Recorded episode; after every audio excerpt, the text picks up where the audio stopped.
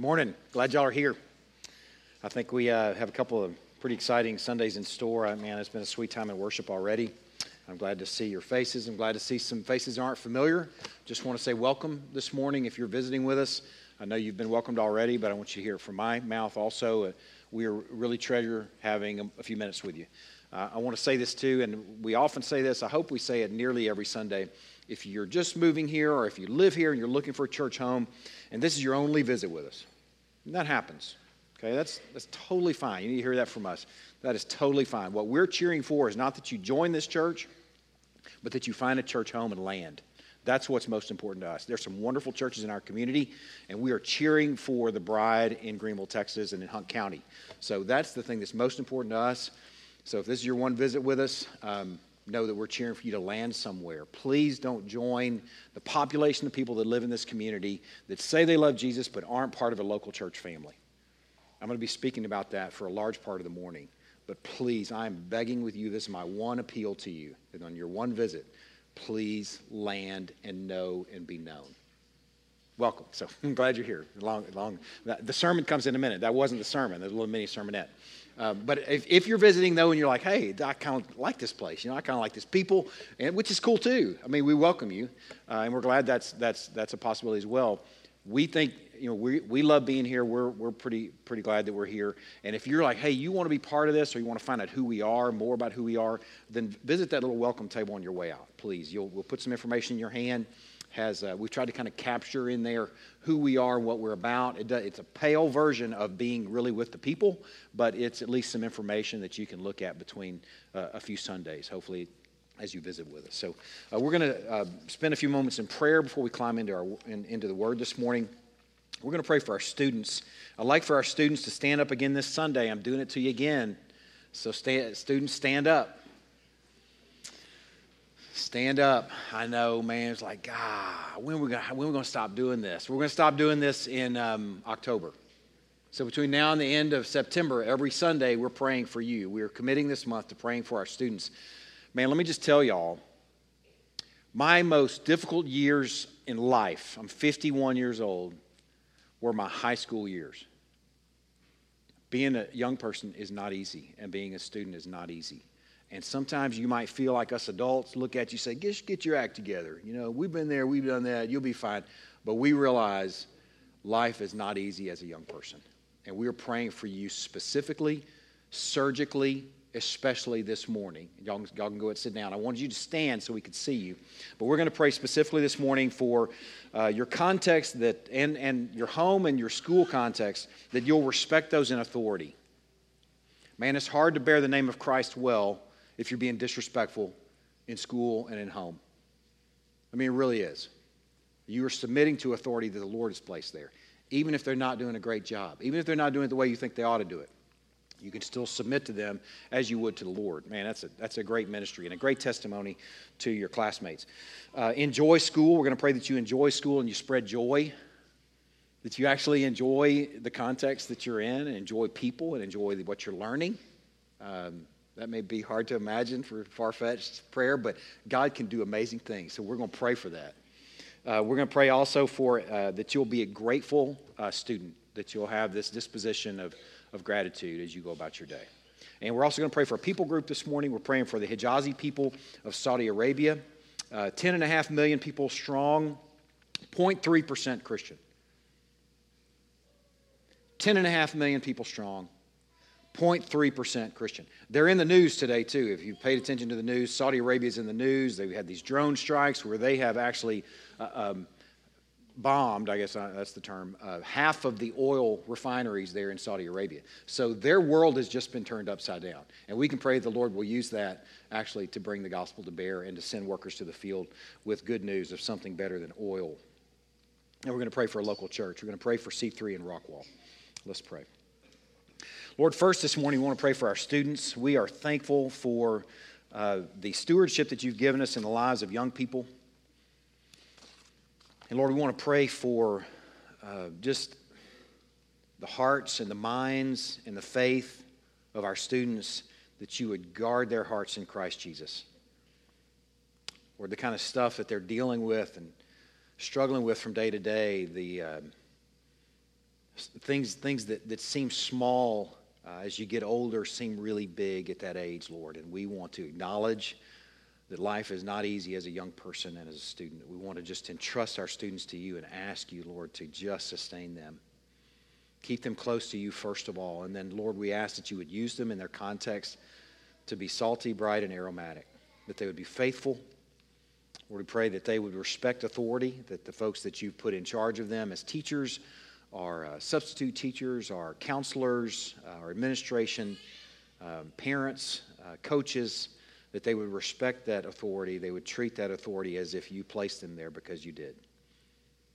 Lord, we pray that that would be a testimony not only to those who are in authority, but a testimony to their fellow students. Pray that you would bless them in that faithfulness. Lord, we too, we pray for their attitude at school, that they would enjoy themselves, uh, that they would have an attitude of uh, joy, and they would be grateful as they go about their day, Lord. We just ask you to keep them close and give them things, uh, just this disposition that would bring you glory, first of all, but that would bless them uh, as they flourish as they go about their day, their weekdays. And trusting our students to you, Lord. We also want to pray for a people group this morning. We're praying for the Hijazi people of Saudi Arabia. Lord, we are praying for 10.5 million people, only 0.3 of which know you. Lord, we are asking that, that this uh, 0.3% that know you would be vocal and bold and faithful in a world that's just turned upside down for them overnight. Lord, we pray too that you would send workers to the hard places like Saudi Arabia, that they would bring good news, the story of Christ. Lord, we pray that you would use these circumstances to advance your kingdom and reach this people. Lord, also, we want to pray for another church in our community. We pray for C3 and Rockwall, for David and Whitney Ferguson. Lord, we are praying for their, uh, first of all, for David and Whitney. Lord, I pray that you would guard their marriage and um, the challenges of ministry, that you would. Uh, that they would cleave to one another, that they would be strong and faithful, enjoying you together, that they would find strength in this union of marriage uh, as it puts on display their union with Christ. Lord, I pray that their union with Christ would sustain all the above and that it would overflow to a sustaining, enduring, relentless, faithful work at C3 and Rockwall. Lord, we pray that you would bless that work to the students there, uh, the many students that are coming and going from the nations that are gathering there, Lord, that you would connect dots and connect gospel to people and real lives, and that they would carry that with beautiful feet back home to their stories and their context and bring the good news with them. Lord, pray that you do something profound with these little short seasons that they have with students um, at C3 and Rockwall. We pray that you would gird that ministry as well with families that are part of the work there. They want to invest in these students, they want to invest in one another, and they want to be the bride, even in a, a place that has a lot of transition, maybe especially in a place that has a lot of transition. Lord, pray that you would sustain them in the work and bless C3 and Rockwall. Lord, we are entrusting this day and this people and this gathering to you in these next few minutes and pray that you would be glorified and enjoyed. In Christ's precious name we pray. Amen. Christy was really pregnant, super pregnant. 2003, I didn't even tell her that I was going to introduce the sermon this way. 2003, uh, it was the spring of 2003. We just uh, accepted, or nearly, actually came really close to accepting a position at Travis Avenue Baptist in Fort Worth. I was going to seminary there. Um, man, life was great. I was working for a recruiting firm. I worked out of the house, uh, placing Marines, former Marines, in corporate jobs. Uh, it was really a nice setup. I drove a mile to the seminary. I drove a mile the opposite direction to church. And the church just made us an offer to do something we'd been doing the previous couple of years for free uh, to make it a full time position for us. Like, man, that's gravy. Meanwhile, I met with a guy named Sam Douglas, pastor of a local church. In fact, he was pastor of Ridgecrest Baptist Church right down the road. I met with him in the spring, just a few weeks before this, I guess a couple of months before this, this um, June, July timeframe. And um, Hadn't heard anything from him since I met with him. He talked to me about church planting. He told me about Greenville. He told me about what was going on here in Greenville, and it sounded interesting. And I just wanted to pastor a church, so I, I showed some interest, but I didn't try and sell myself because I didn't even know what it was. Well, come, come July time frame, June, I guess, is toward the end of June. Uh, Daniel hadn't been born yet, but he was close. I mean, he was really close. He was so close, in fact, that when Sam Douglas called us to say, hey, we'd like for you to come out and take a look, we, we had just g- received the offer from Travis Avenue that very day, and we said, ah, we're probably going to take this offer, thanks, but no thanks. And we hung up the phone, and it was probably Christy, I think, that said, we should know, or we should uh, be able to at least see what we're saying no to. There's a lot of wisdom in that. I was like, oh, that's a great point. So I called Sam right back, and I said, hey, can you, can you fit us into your schedule tomorrow? So he said, I've just, I'll clear my schedule, come on out to Greenville. So this was June, I guess, um, 2003.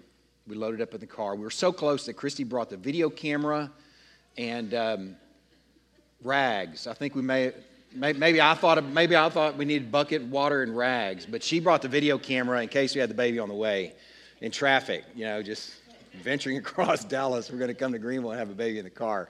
Thankfully, that didn't happen. But we did get a chance to come out and see Greenville, and we came to this to this location.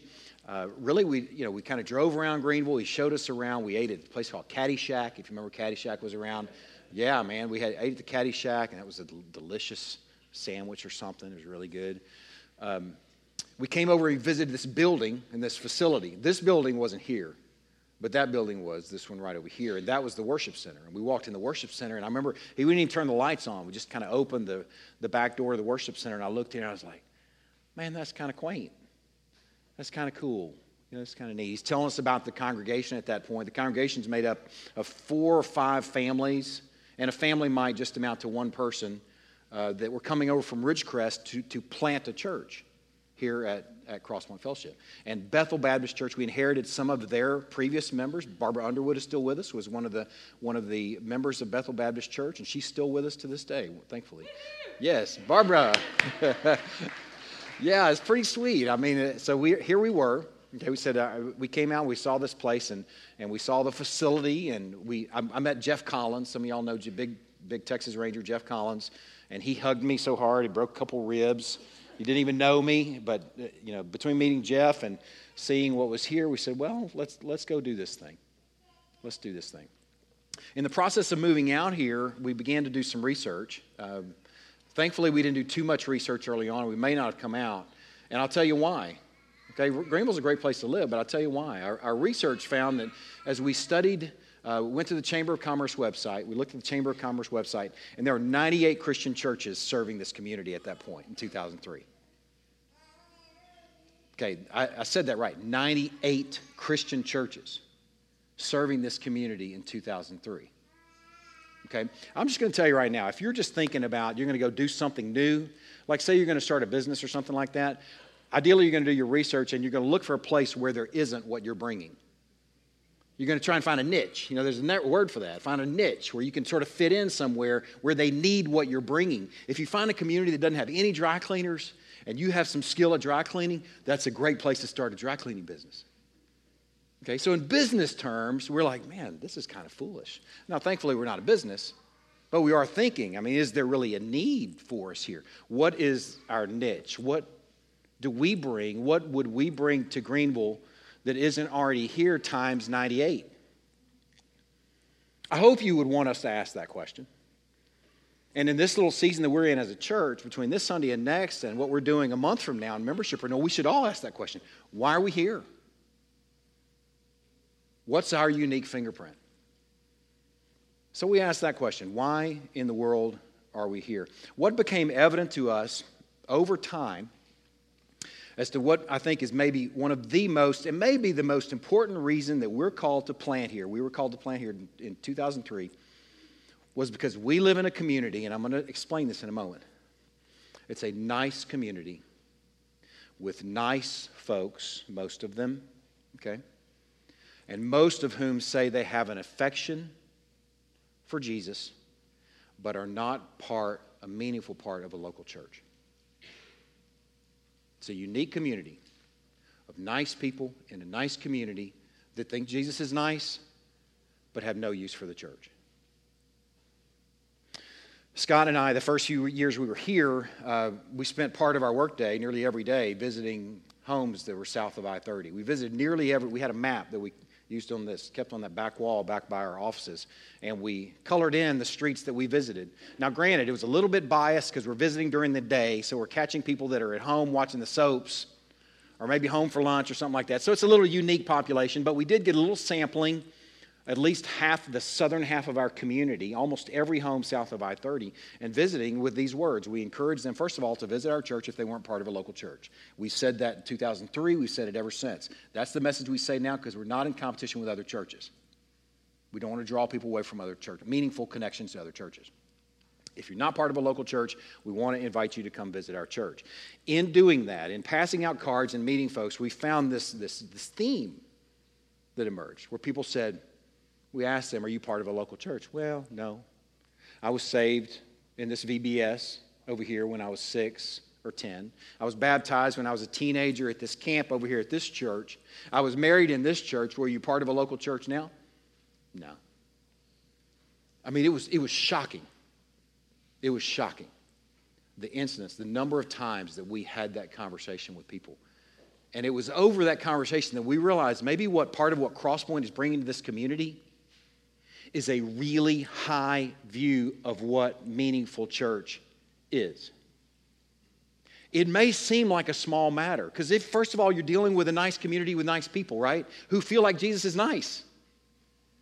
You're dealing with the people that you work with, that you live beside, who will say, I like Jesus. In fact, I love Jesus.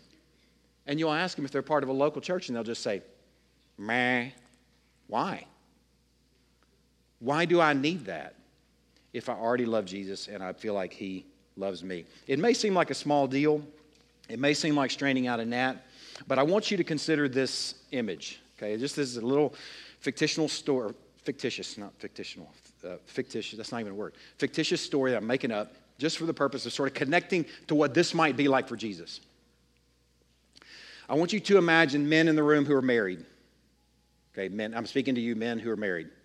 I want you to imagine that you have a long-time friend, okay, that really likes you and has a lot of affection for you and thinks you're nice, but really doesn't care much for your wife.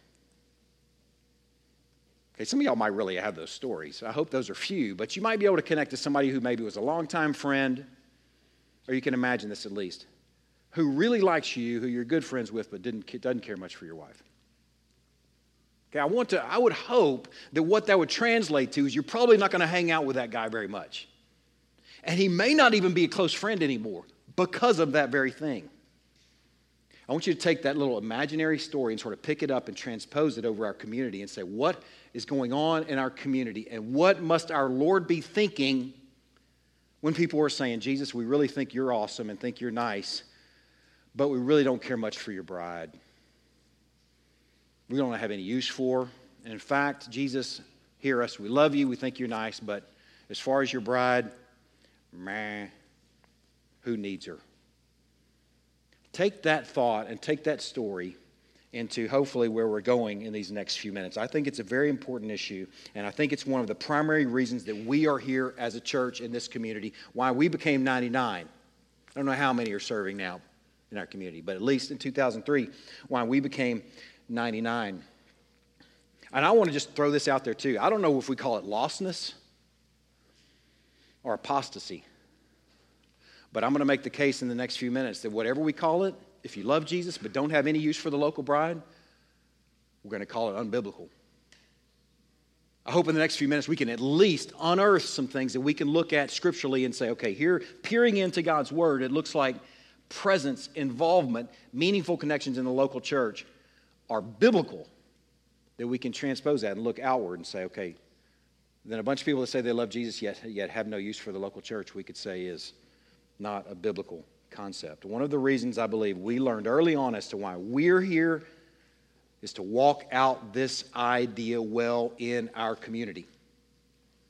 In a community that's either lost and never got a true seed in the first place and never really met Jesus in the first place, or a community that's just apostate that's walked away from the bride that Jesus came and died for. I don't know what it is, but whether it's a product of decisionism, okay, heavy push to get people down an aisle to make a decision, but not to make a disciple of them, I don't know.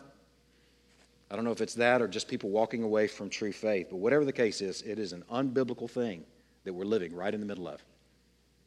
And if you want purpose and meaning in the local church, man, I think this is a nice purpose and meaning for Crosspoint Fellowship to be number nine, 99 in Greenville, Texas. So we're going to make a case in the next few minutes for the biblical concept of membership.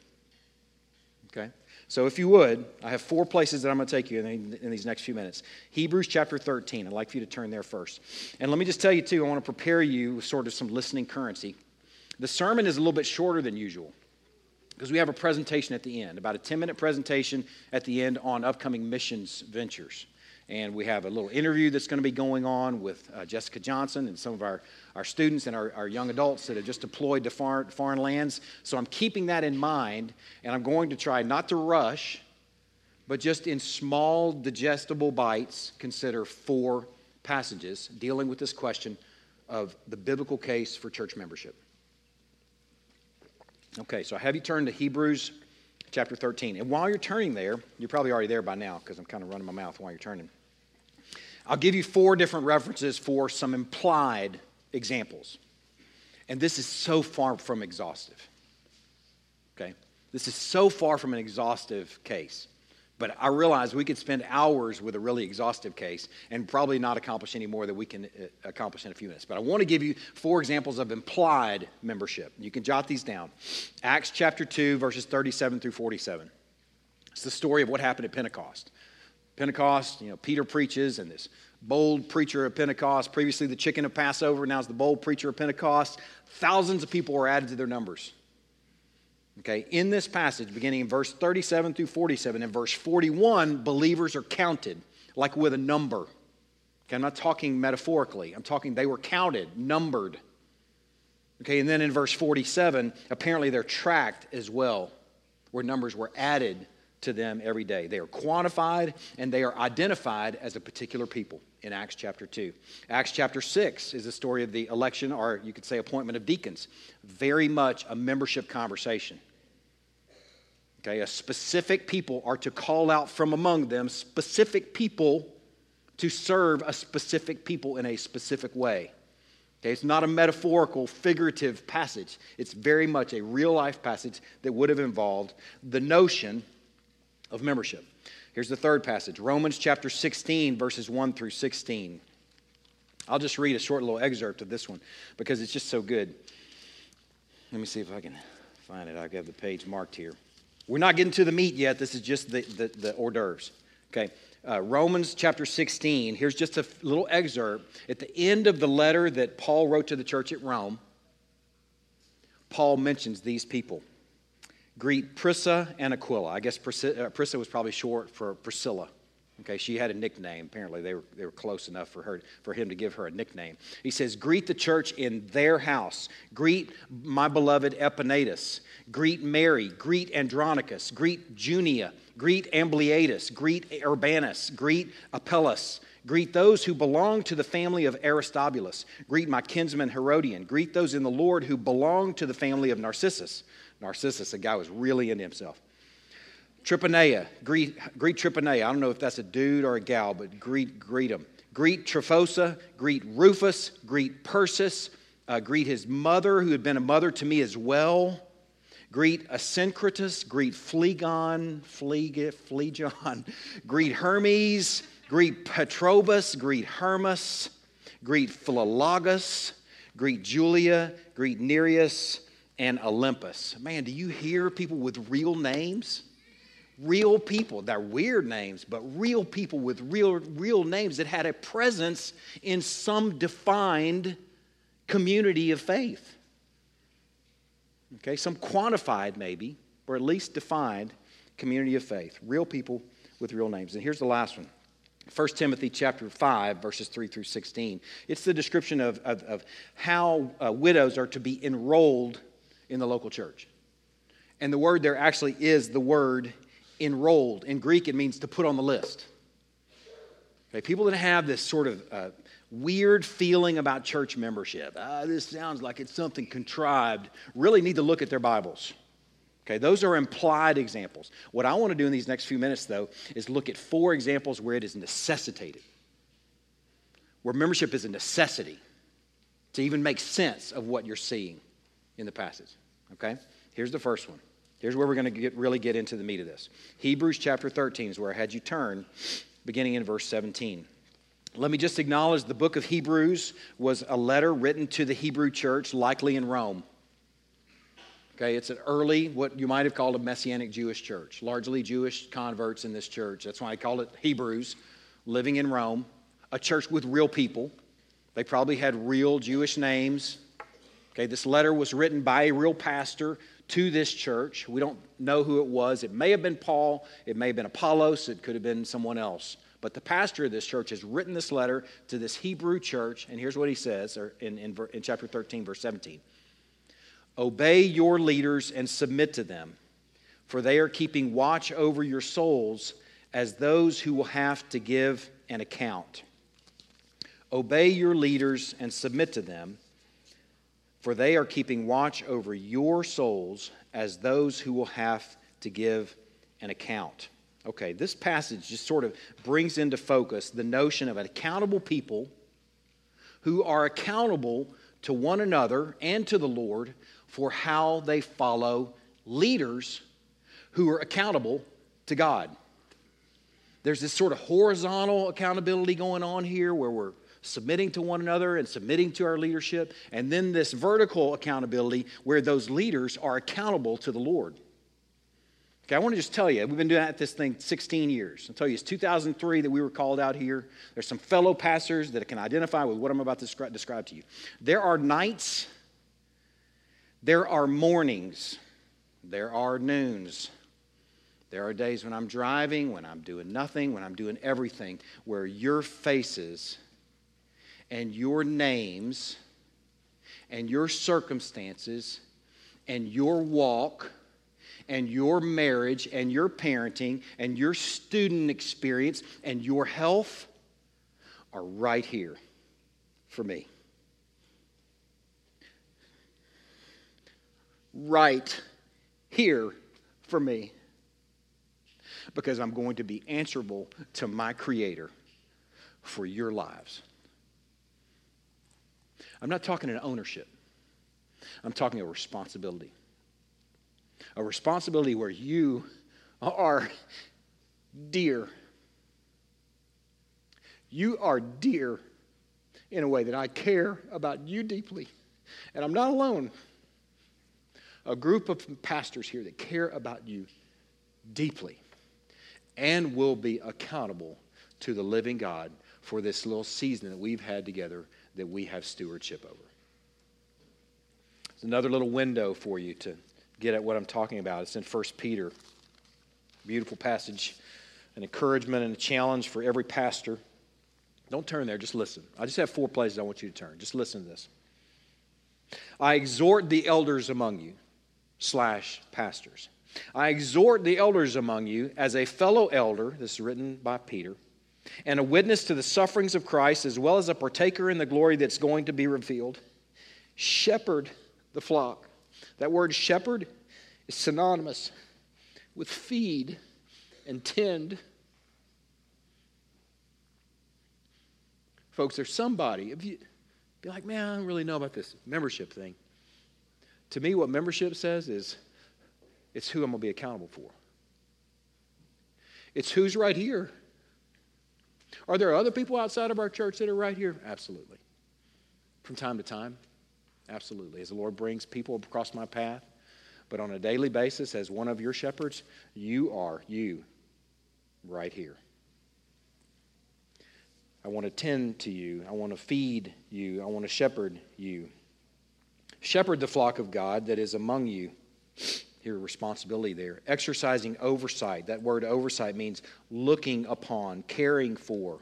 Not under compulsion, but willingly as God would have you. Not for shameful gain. There are plenty of other places to go and do things if you want, if you're in it for shameful gain. This is not it. But eagerly, not domineering over those in your charge. The word there in Greek actually means those that are your portion. Man, there's some things, some concepts that necess- necessitate the notion of membership. And this, this pastoral concept, this shepherding concept, this oversight concept, this responsibility to follow those that the Lord's put over you. We prayed for our students earlier, and some of you parents are like, Yeah, man, thankful. That's a good prayer. Well, now I'm talking to you that you follow the pastors that have been given to your local church as they have to be responsible and accountable to the living God for how you've moved. It, the concept of membership is necessitated in this concept. I don't know how else you could do it. How, how else would you even identify those in your charge except by something called membership? And it says, but being examples to the flock, is the way that passage ends. Man, I, I think here you see leaders that have to ask the question, who am I accountable for? Membership does a nice way of giving some shape there. It also uh, says, for you as part of this body, who am I accountable to? Who are my pastors? Who am I accountable to? Okay? I don't know how you would accomplish this at all without a defined membership. Um, I think that's part and parcel to this concept. Church membership is, is an accountable people who are accountable to accountable leadership. Okay, you see that? Church membership is accountable to accountable leadership. Okay, here's the second thing. I told you we are going to be brief with each of these. Here's the second passage. Turn to Galatians chapter 3. These actually move in the direction of my favorites. The first one, I mean, they're all my favorites because they're wonderful, wonderful truths, but this, we're going to end with my super, like, amazing all time favorite. We're moving there, we're getting there. Galatians chapter 3, verse 1. Uh, the book of Galatians was written to the churches of Galatia. It says over there in verse 2. These are my people, the Gauls. This is where the Celts came from. Okay, Celts, you know, speak Gaelic. It's where the language came from. I mean, there's at least a connection. You know, it might be a loose connection, but this is, I could just see a bunch of people wearing kilts and stuff around this church. Time frame's not right, but still, it's just kind of a way to identify with the Galatians. I enjoy the Galatians. But something had happened in the Galatian church, churches, I should say, the churches of Galatia. They'd been bewitched. Somebody had fooled them into believing the gospel plus something. Okay, it says in chapter 3, verse 1 O foolish Galatians, who has bewitched you? To try and make sense of what actually happened, you can look over in chapter 1, verse 6, just right across the page. Paul says, I'm astonished that you're so quickly deserting him who called you in the grace of Christ and are turning to a different gospel. Not that there is another gospel, but there are some who trouble you and want to distort the gospel of Christ. The way they wanted to, to distort it is by adding something to the gospel.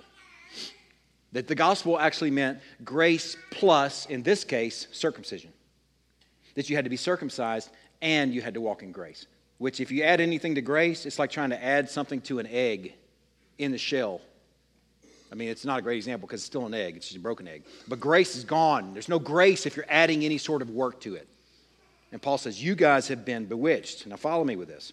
In verse 8, he says, But even if, our, if an angel from heaven should preach to you a gospel contrary to the one we preach to you, let him be accursed. As we have said before, so now I say again, if anyone is preaching to you a gospel contrary to the one you received, let him be accursed. Now, let me just connect you to this concept. This you in this passage, who has bewitched you, is speaking to congregants. is speaking to, um, think of some Irish names. Um, I can't, I'm on the spot. I need to have some Irish or Scottish names. They're coming from every direction, but I'm draw still I can't hear them. But just imagine these Scottish names sitting around the room. Aye, and they're sitting around the room, and these, who's bewitched you? Uh, you, I've been bewitched. Yes, you've been bewitched. You, the congregant. The point I'm making here is that you, the congregation, have the responsibility to guard the message, to guard the truth. Last fall, this was a big part of our conversation in the Congregational Authority series. You not only have the authority, you have the responsibility to guard the message. So, who's you? It's the membership. And who's the one who's doing the preaching? Well, ideally, it's part of the membership. It's someone that's accountable for what they're saying. You understand what's being said here? Paul's saying if anybody shows up and preaches a gospel that's contrary to what I'm preaching, then let them be accursed. Who's doing the cursing? It's the you. Who's the you? It's the membership. Who's the accursed? Well, ideally, it's part of the membership. That's why we guard this pulpit very closely. You notice we don't march people in this pulpit. If you've been here for a number of years, we don't, you don't have a lot of guest preachers up in here because they're not accountable to one another. They're not accountable to us. Are they accountable to the Lord? Absolutely. Are they accountable to us in a way that we can guard the message? Man, not so much. We've had a few guest preachers over the years, but it's been rare. And the reason that we do that is because we're guarding this pulpit. And we want to be, I'm telling you right now, I want to be accountable to you for every word. Test what you hear from this pulpit. You have a responsibility to do that. I don't know how this concept can even be applied apart from membership. People that visit Crosspoint, let me just tell you right now, if you're visiting and you're in that spot, you're like, maybe I, you know, maybe I'll just kind of visit for a while and maybe I'll join at some point, or maybe I'll just visit indefinitely and never join. If you have some thoughts about the content of a sermon that you hear here, I'll totally hear it. I mean, in fact, I want to be approachable. I invite that. If you're visiting, like, hey, what did you mean here? Please reach out. That says you're listening. That's a compliment to me. That's not an insult to me. But in terms of accountability, I'm not accountable to you. But the membership, that's a different matter. I'm accountable to the membership for the content of what I'm preaching. And so is every preacher that stands up here. And you have the authority and responsibility to guard the message. That I don't know how you can accomplish that concept apart from the notion of membership. Okay, that's the second thing. Here's the third. It's about to get saucy with this third one. Turn to 1 Corinthians chapter 5. 1 Corinthians chapter 5. I told you we're moving expeditiously. We're good on time. Okay? Being economical with our time.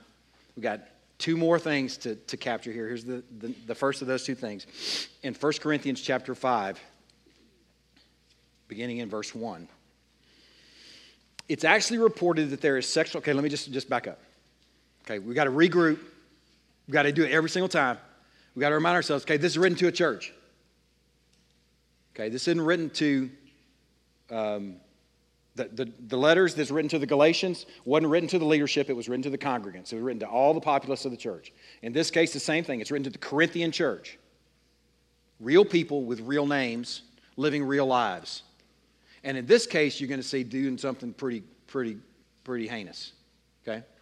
All right, let's look at it. Chapter 5, verse 1. It's actually reported there is sexual immorality among you.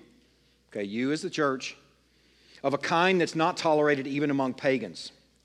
For a man has his father's wife.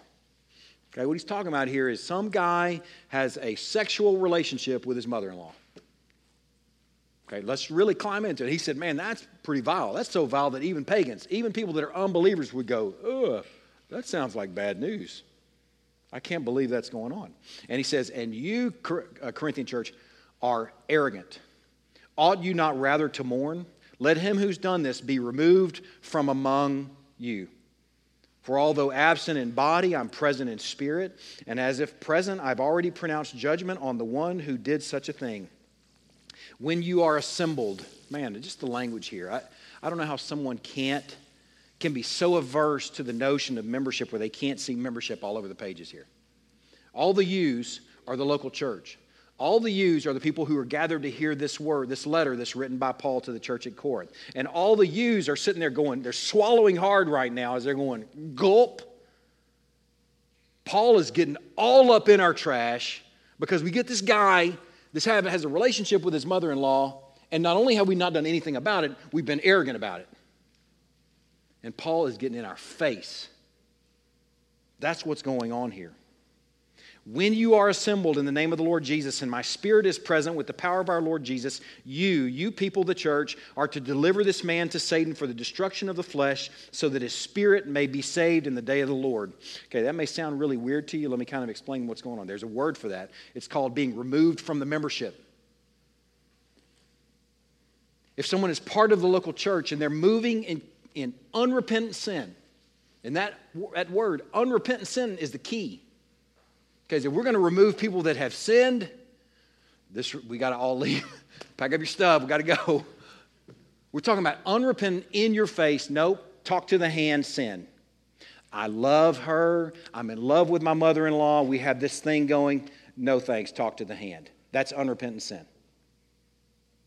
Okay? We're talking about a very unique circumstance. And in that case, when somebody is part of the local body, in a meaningful way to the point where they have membered with the local body, and they are continuing in unrepentance, even after being lovingly confronted, they say, No, I'm going to press on. That is the point where they, the language here is turned over to Satan, means they are removed from the membership. He gives some more details of how that's to play out later. We decided early on as a church that we were going to be faithful to what it said here, even if it meant for a smaller church. Even if a lot of people in our community might go, that sounds really weird. Even if some people might say, that sounds ugly, because it's not. It's actually loving. If you can see what's going on in that passage, you're to deliver this man to Satan, remove him from the church for the destruction of his flesh, so that his spirit might be saved in the day of the Lord. It has a bigger picture and a bigger focus than the person in the immediate sin, and is hoping that this really hard thing of being removed from the church might be what the Lord brings to awaken this guy, to drag him away from this sin so that he actually repents eventually and is saved. We're talking about their eternal destiny is at stake. Man, it is a massive, massive issue. So here's what Paul says He says, Your boasting's not good, Corinthians. Do you not know that a little leaven leavens the whole lump? Cleanse out the old leaven that you may be a new lump as you really are unleavened. This is sort of the motivation for removing the, the person that's continuing on in unrepentant sin in your church.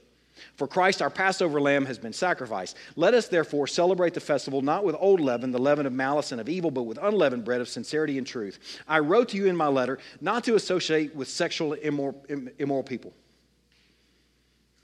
I wrote you, speaking of some previous letter, there's a pre 1 Corinthians. There's a, like, what it would be, Alpha Corinthians or something. Some letter that we don't have. Paul says, I wrote to you not to associate with sexually immoral people, but not at all meaning the sexually immoral of this world or the greedy or swindlers or idolaters, since you would have to like leave this world. You have to get on a spaceship. Don't be surprised when somebody's sexually immoral or greedy or a swindler or idolater at the workplace if they don't know the Lord. Of course they're going to be. He didn't say don't associate with them, but look what he does say you would need to go out of the world. This is what he says. But now I'm writing to you not to associate with anyone who bears the name of brother if he's guilty of sexual immorality or greed or an idolater, reviler, drunkard, or swindler and is moving in unrepentance. He says, don't even eat with such a one. For what have I to do with judging outsiders? Is it not those inside the church whom you are to judge? God judges those on the outside. Purge the evil person from among you. It is necessitated in this concept. This thought of removing the, priest, the person, the evil person from among you. Well, who's you? Who's you? Who are those on the outside? Who are those on the inside? The concept of church membership beautifully defines that and draws those lines. And I want to say this is while I'm, while I'm talking about this topic, and since we're talking about membership, I don't even know what I'm capable of.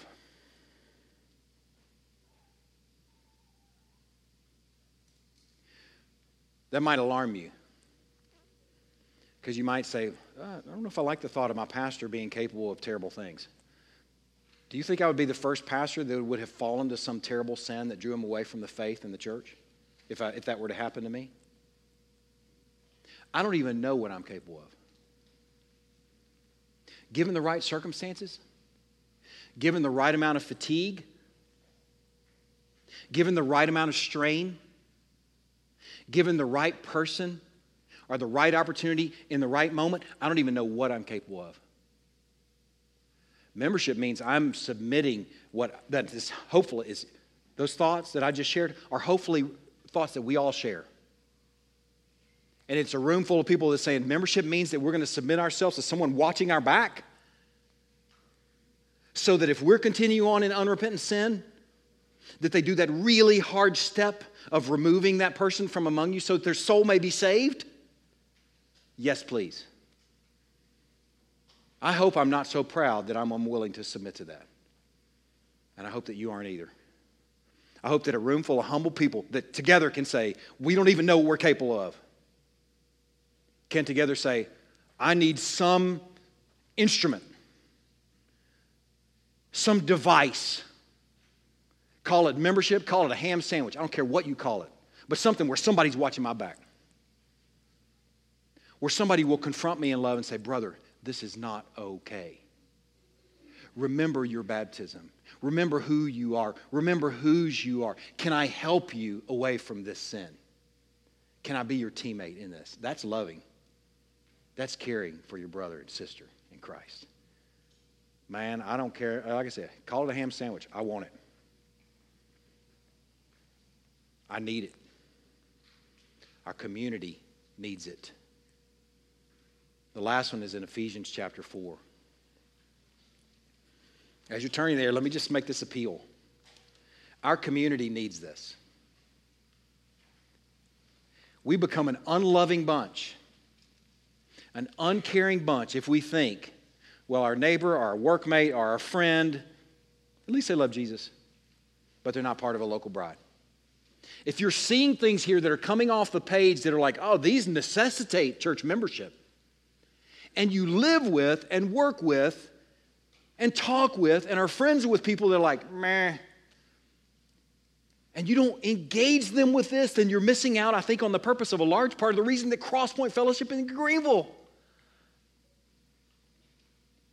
And two, you're saying, what, what we, we agree over here is, is important is not a strong enough agreement that I'm going to take it into the workplace, that I'm going to at least hand, hand you a copy of the sermon. And I, can I talk with you about this in, at some point in the future? Can you consider this, brother, friend, neighbor, workmate, because I care about you and I care about your soul? Here's the last one. Man, this one's so dear. Ephesians just such a gorgeous, wonderful letter written to a church, like the others. I mean, realize we're sort of living the answer. We're studying four different passages that were written to local churches that you wouldn't hear unless you were part of a local church. I mean, you're not even going to hear the letters being read unless you're gathering with a, a people. okay, but here's, here's the fourth one. All right. I hope I hadn't spent my currency before this one. Have I? Have I? I hope not. Okay, I see some people shaking their head, some people falling asleep. No, nobody's falling asleep. Some thumbs up. All right. Okay, this is this is the sweet spot right here. Ephesians chapter 4. And I'm just going to look at the first 16 verses. And I'm just going to read through and I'm going to call a little bit of attention to the singular words and the plural words. And I'm going to help you connect the dot there and why that matters. Okay? Ephesians chapter 4. I, therefore, a prisoner for the Lord, urge you, plural. Okay, you guys. If we want to put it in like Valley Girl, you, you guys. Or we put it in country term, y'all. All y'all, Ewans. It's plural for you. Whatever you got to put in there to see it. I'm Paul says, I'm a prisoner for the Lord, and I'm urging y'all people to walk in a manner worthy of the calling to which y'all, all y'alls, have been called. With all humility and gentleness, with patience, bearing with one another in love, eager to maintain the unity of the Spirit, of the bond of peace. There is one body. Okay, um, y'all see that? That's singular. Okay, I'm going to make the point with this. I want you to see that. There's a bunch of y'alls there's all y'all, each of y'all. You're going to see each in here too. But there's one body and one spirit. Just as you all, y'all, were called to one hope that belongs to your call. That your is plural as well. One Lord, one faith, one baptism, one God, one Father of all, who is over all and through all and in all. But grace was given to each one of us. That's plural implied. Each one of us, according to the measure of Christ's gift. Therefore, it says, When he ascended on high, he led a host of captives and he gave gifts to men. Jump down to verse 11. He gave the apostles, the prophets, the evangelists, the shepherds, and the teachers to equip the saints for the work of ministry, for building up the body of Christ until we all attain to the unity of the faith, singular the body of Christ until we all attain to the unity of faith and the knowledge of the Son of God to mature manhood. Now, in the original language, that just reads to mature man. Okay, we've had all these y'alls, we've had all these plurals, and then we've had each, where plurals implied, and then up above in verse 4, we've had one body. In verse 12, we have one body And later on in verse 13, we have to mature man. Okay, I want you to think about like a, a man. I want you to visualize a man, okay, at this point, like a, like a real man. All right, I'm emphasizing this because I want you to visualize this like a real person standing here. Got muscles, legs, hairdo, a real man. Okay, standing there to the measure of the stature of the fullness of Christ, so that we, there it is plural, may no longer be children tossed to and fro by the waves, carried about by every wind of doctrine, by human cunning, by craftiness and deceitful schemes. Rather, speaking the truth in love, we, there's plural again, are to grow up in every way into Him who is the head, into Christ, from whom the whole body, singular, joined and held together by every joint with which it's equipped, when each part, there's plural, all these different parts, hand, foot, hair, eyes, teeth, working properly makes the body grow so that it, singular, builds itself, singular, up in love. Okay. That might seem really weird that I spent all that time on that, but here's the point. There's some things here, some plurals that are, are, are, alluded to this many, this all, this you, this each of you, each part. Just envision these things like the dust of the earth, like God taking dust of the earth and then gathering it up and forming it together and shaping it together in this man called Adam and then blowing the breath of life into it. That same image, but think about it in terms of the church. And instead of the breath or he's blowing life that we're respirating right now, the air that he's breathing into the body that's called the church is the Holy Spirit, made up a bunch of the dust of the earth. Like envision a real body and real organism called the church. Okay, now here's where I'm going with this. This concept of the church being members and connected to one another in one body.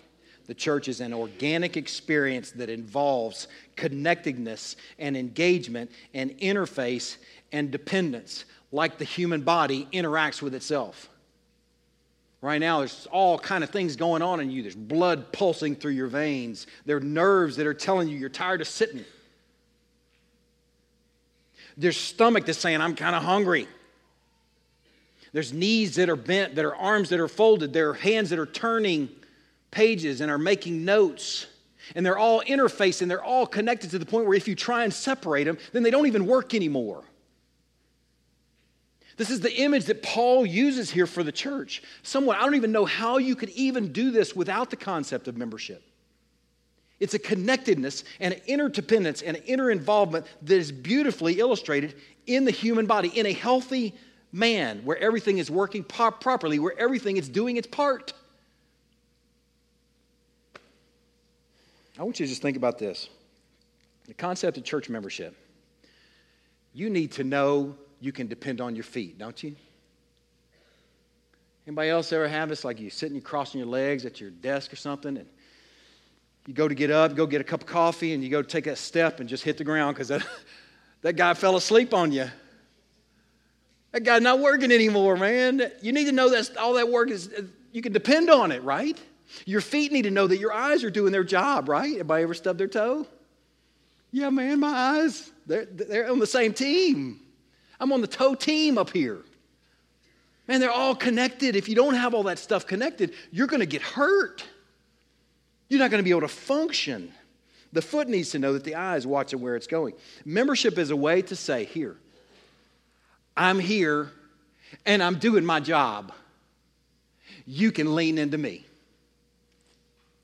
Membership is a way to say, I'm looking where we're going you can trust I'm going to do the best I can that you don't get stubbed down there. Right? Membership is a beautiful picture of this concept. Without it, without the notion of membership, I think what you end up with is a bunch of prosthetics. Right? A bunch of hollow prosthetics made out of wood, plastic, Kevlar, carbon fiber. I don't know what they're made out of. But they're not innervated. There's no blood flow. I mean, it might be functional, but just barely. And we live in a community right now, Crosspoint Fellowship, of prosthetics. People that say they have some connectedness to this person called Christ, but they're not connected to the church in a meaningful way that involves blood flow and innervation and interaction in a way that we can actually mobilize together. Man, let's connect to this thought of membership and say, yes, maybe this is why we're here. If church is an organism, membership says, I'm here, I'm real, I'm not hollow, I'm not Kevlar, I'm not carbon fiber, I'm real flesh incarnate, and I'm connected to you, and you are to me. You can depend on me, and I can depend on you. Man, I love it. I love purpose. Without purpose, man, you just got to say, what, what am I even doing? What am I even doing? If you ask that question, why am I even here? Maybe you're here this morning to hear these words. Maybe you're here this morning to be equipped with something that you can then go take to someone that you love and care about. You see these things emerge from the page that look like they're necessitating this concept of church membership and involvement and connectedness to the local bride. You've just been equipped to be bearer of good news. You got beautiful feet, by the way. Bring it. Think about that. And maybe, too, this will avoid that you join the populace and join the epidemic of folks that used to be part of a local church. Maybe five years from now, maybe 10 years from now, maybe three months from now, when you realize, oh, the church is made up of people just like me. Or maybe you hadn't realized that. Maybe you think everybody else is messed up and you hadn't figured out that you are too. And that's coming. And will your church membership and your church experience survive that? I hope so. Because maybe things like that that you heard today will go, I can go the distance. I can go the distance. Because church and membership and involvement and connectedness to the local body matters. We live in a community that has largely neglected the bride of our Lord and Savior. And to hold her dear, I think, is part of our identity here. To be part of her, a meaningful part of her, is part of our identity in Greenville. To be about her beautifying work of readying for Christ's return, I think, is part of our work here in Greenville. And to lovingly encourage others to do the same. Let's pray. God, we are thankful for these few minutes that we've had together. We're thankful for your word. We're thankful for these windows into this concept and this, this notion, this conversation of membership, Lord. We are thankful that you enroll widows, that you count heads at Pentecost, uh, that you have a real connection to real people with real names, funny names, and normal names, and everybody in between. We're thankful that you gathered us up like the dust of the earth and breathed the life of the Holy Spirit into this body and bride called the church. Lord, we celebrate these truths today. We pray that we'll be faithful, even if it's 20 of us. That we'll be faithful to be who you've called us to be in this community.